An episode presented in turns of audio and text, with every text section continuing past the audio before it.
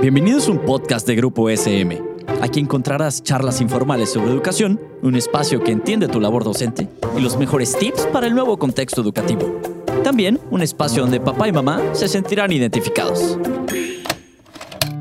Hola, ¿cómo están? Bienvenidos a la serie de podcast entre la Confederación Interamericana de Educación Católica y la editorial SM un esfuerzo conjunto por centrar la mirada en la educación, un llamado desde el Pacto Educativo Global. Mi nombre es Oscar Pérez, soy el secretario general de la Confederación Interamericana de Educación Católica y en este episodio hablaremos sobre un pacto educativo para una catástrofe educativa post-COVID-19. Algunos dirán post-COVID, yo creo que estamos viviendo en el COVID, post-COVID y no se sabe todavía qué se nos vendrá. El Papa no propone una acción educativa, Tampoco invita a desarrollar un programa, sino que se concentra en un pacto, como él mismo precisa, en una alianza educativa.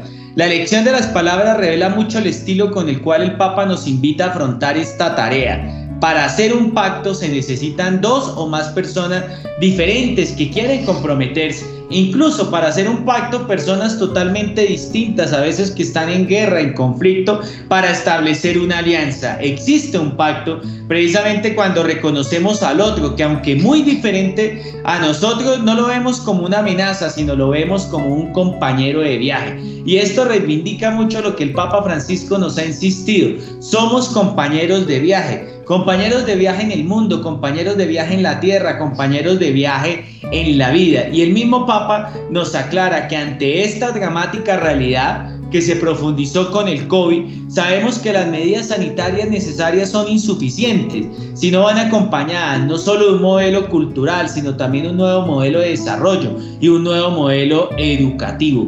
Porque el COVID nos ha hecho posible reconocer de forma global que lo que está en crisis es nuestro modo de entender la realidad y de relacionarnos. Como él mismo lo señala, hay una crisis de la ruptura intergeneracional y nosotros, niños, jóvenes, adultos, ancianos, estamos llamados a trabajar en equipo para establecer esta alianza, esta alianza que tanto se necesita. Esta iniciativa del Pacto Educativo Global no fue una idea nueva, Recordemos que hay una profunda alianza entre todo el magisterio del Papa Francisco, desde su primera encíclica que nos habla de una iglesia en salida, pero también con la encíclica Laudato Si.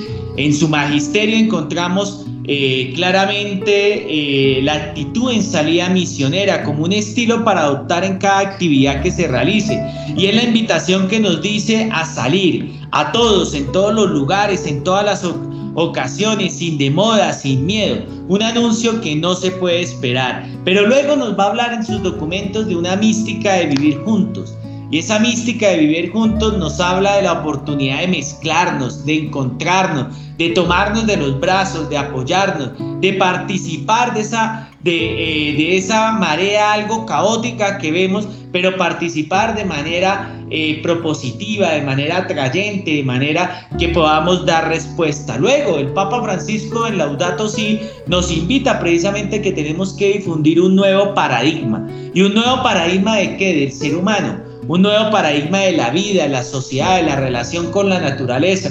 Y ahí la educación juega un papel muy importante, porque de la educación dependen los nuevos tipos de seres humanos, los nuevos hombres y mujeres. De la educación depende el modelo cultural que estos hombres y mujeres nuevos vayan a transmitir, pero también depende el objetivo con el que quieran relacionarse con la naturaleza.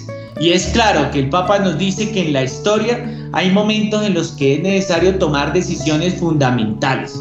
¿Sí? Y estas decisiones fundamentales no solo nos llevan a afirmar, sino nos llevan a comprometernos con las generaciones más jóvenes, nuestros niños y jóvenes que están en las aulas. ¿Para qué? Pues para formarlos de manera madura, Creo que hoy lo que estamos viviendo es una inmadurez en todos los campos de la vida, pero personas maduras, comunidades maduras, escuelas y universidades maduras, que participen las instituciones, las religiones, los gobernantes, que participe toda la humanidad. ¿Por qué? Porque tenemos que reconstruir el tejido relacional.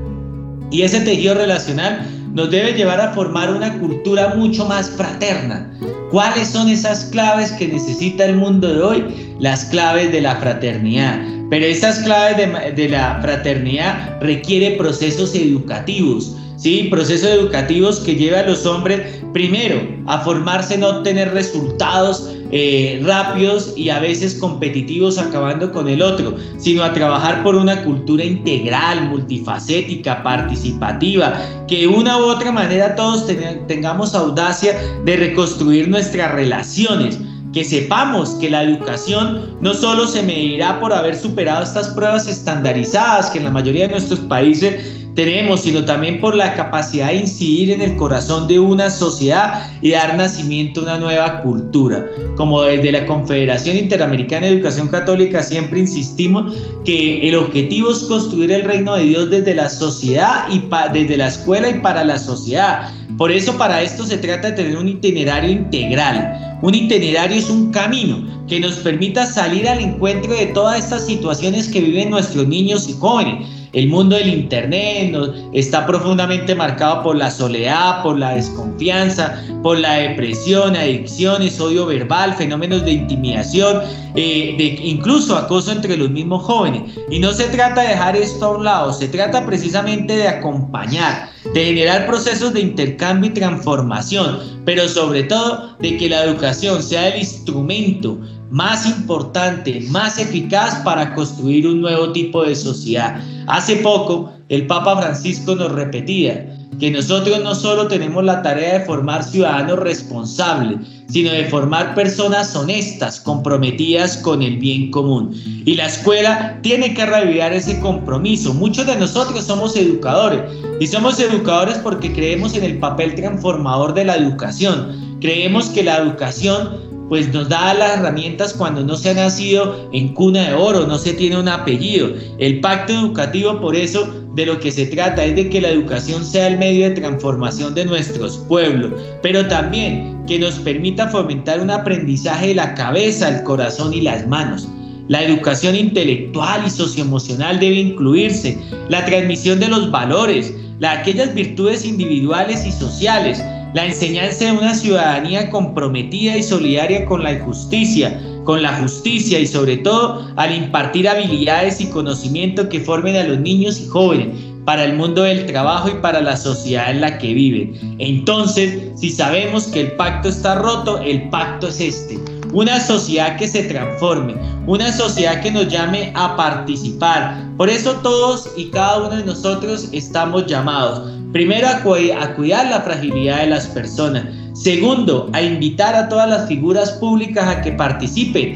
Maestros, directivos, padres de familia, empresarios, religiosos, religiosas. Un llamamiento para que hombres y mujeres de cultura, de ciencia, del deporte, nuestros artistas, para que los medios de comunicación y todos se involucren en esta tarea educativa.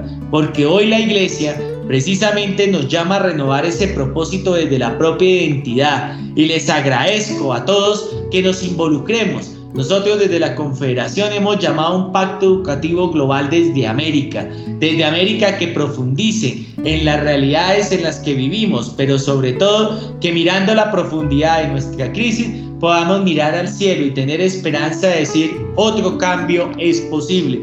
Porque ya sabemos lo que nos ha dejado el COVID, ¿no? Inequidad educativa, progresos insuficientes en educación, una profunda deshumanización, ambigüedad de la era tecnológica, porque de una u otra manera la tecnología genera profundos desafíos, nos habla de esa ruptura del pacto. Y esta es la invitación que nosotros tenemos, proponer un nuevo tipo de educación que mira hacia el futuro, porque pensar en la educación es pensar en las generaciones futuras, sobre todo en el futuro de la humanidad. Hace poco nos informaban el último eh, análisis de la ONU sobre el cambio climático. Tenemos 11 años.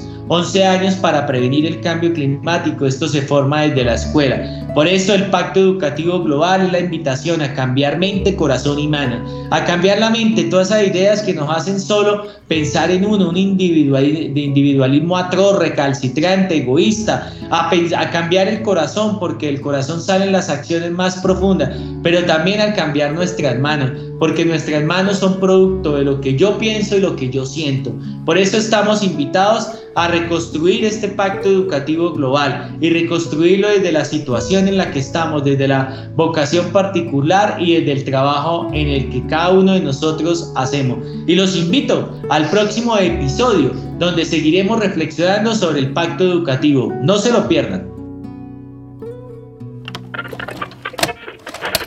Esto fue un podcast producido por Grupo SM. No olvides suscribirte al podcast para que no te pierdas ninguno de los episodios. Síguenos en nuestras redes sociales y nos vemos la siguiente semana.